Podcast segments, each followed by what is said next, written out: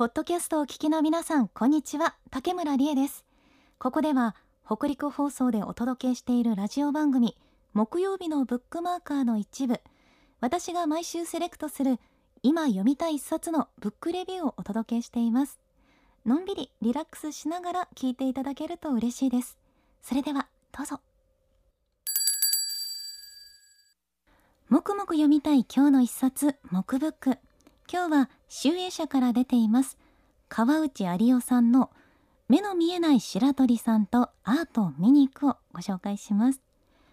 でこのタイトルちょっとおやっと思いませんか？目の見えない方とアートを見るってえどうやって？っていう感じがしますよね。私もこのタイトルにこう心惹かれてこの本手に取ってみたんですけれどもこちらはですね作者の川内さんが白鳥さんっていうこちらの方が全盲でも生まれた時からほとんど目が見えなくてで成人になった今でも完全に目が見えないってそういう白鳥さんと出会ってでいろんな美術館の展示を一緒に見に行ったという記録をまとめたノンフィクションです。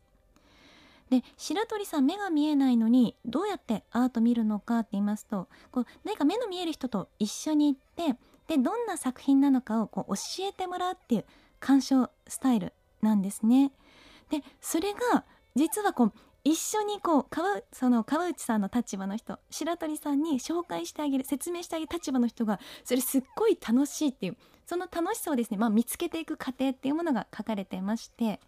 そして、まあ、そもそも白鳥さん自身も目が見えないのにどうやってアートを楽しむかっていうところでやっぱりこう目が見える人と目が見えない人のアートの楽しみ方っていうところはやっぱりどうしても違うところがあるんですけれどもその白鳥さんのアートの楽しみ方っていうのがあまりに深いっていうかあまりにこうなんでしょう豊かで豊かすぎてそれがすごくですね一緒にいる人は味わわせてもらえるっていうそんな楽しみ方があるんですね。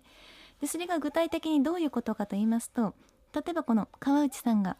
この白鳥さんと一緒に初めて見に行ったのが三菱一号館美術館っていう、まあ、東京にあるすごい豪華な美術館があるんですけれどもそこでピエール・ボナールの「犬を抱く女」っていう作品をまず一緒に最初に見たのが初めてなんですけどそれでこう犬をですね抱っこした人がテーブルに座なんかテーブルの前にして椅子に座っててでその前にこう料理みたいなものが並んでるっていう絵なんですけれども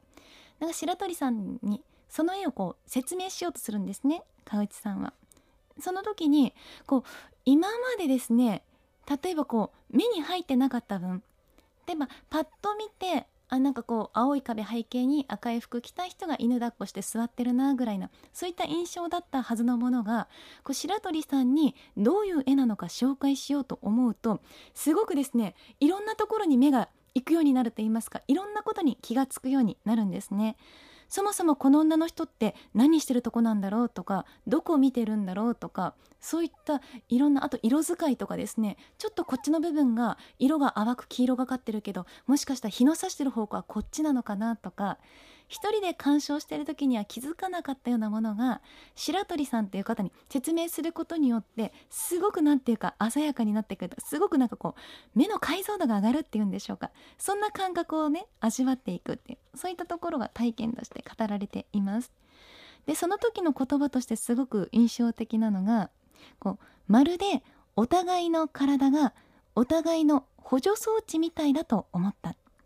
私は作品について話しながら安全に歩かせるための装置。白鳥さんを安全に歩かせるための装置。そして白鳥さんは私の目の解像度を上げ作品との関係を深めてくれる装置。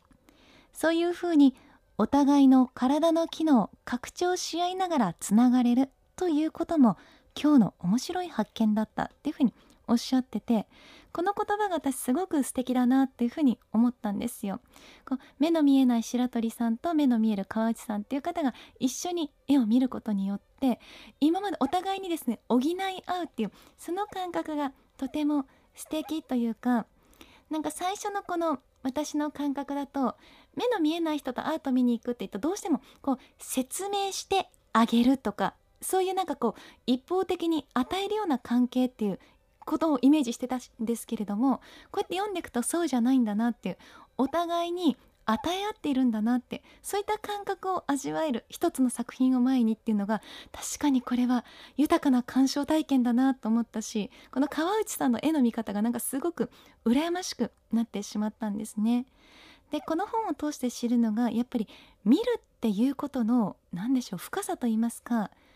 白鳥さんも確実にアートを鑑賞してるんですね。それは映像を網膜に映すっていうような見方ではなくてもっと何て言うか深いところもっといろんな何て言うかいろんな感情を揺さぶるものそういったものを通して白鳥さんは見ているってそれをなんか分け与えてもらっているようなそんな感覚があるんですね。でこの本はやっぱりですねそのアートを見るっていうことの見るとは何かっていうことに迫る本でもありますしまたですねやっぱり白鳥さんがこういった目の見えないという障害のある方であるからこそ障害があるっていうことがどういうことなのか社会においてそういった障害があるっていうことはですねどういった、まあ、立ち位置になるのかっていうことそしてそれに対して私たちはどう捉えなくちゃいけないのかっていうこともですね考えさせてくれる本になっています。なんかこの本はすごく私にとって学びが多くてですねなんかもう胸がいっぱいでなかなか説明しきれないなっていうところもあるんですけれどもでもやっぱり一言で言うのは川内さんと白鳥さんとアートを見に行くっていうのはすごく羨ましい体験だなってことを思いました。是非ですねアートに関心ある方もない方もですね一度手に取って読んでいただきたいなと思います。もくもく読みたい今日の一冊木ブック今日は目の見えない白鳥さんとアートを見に行こうご紹介しました。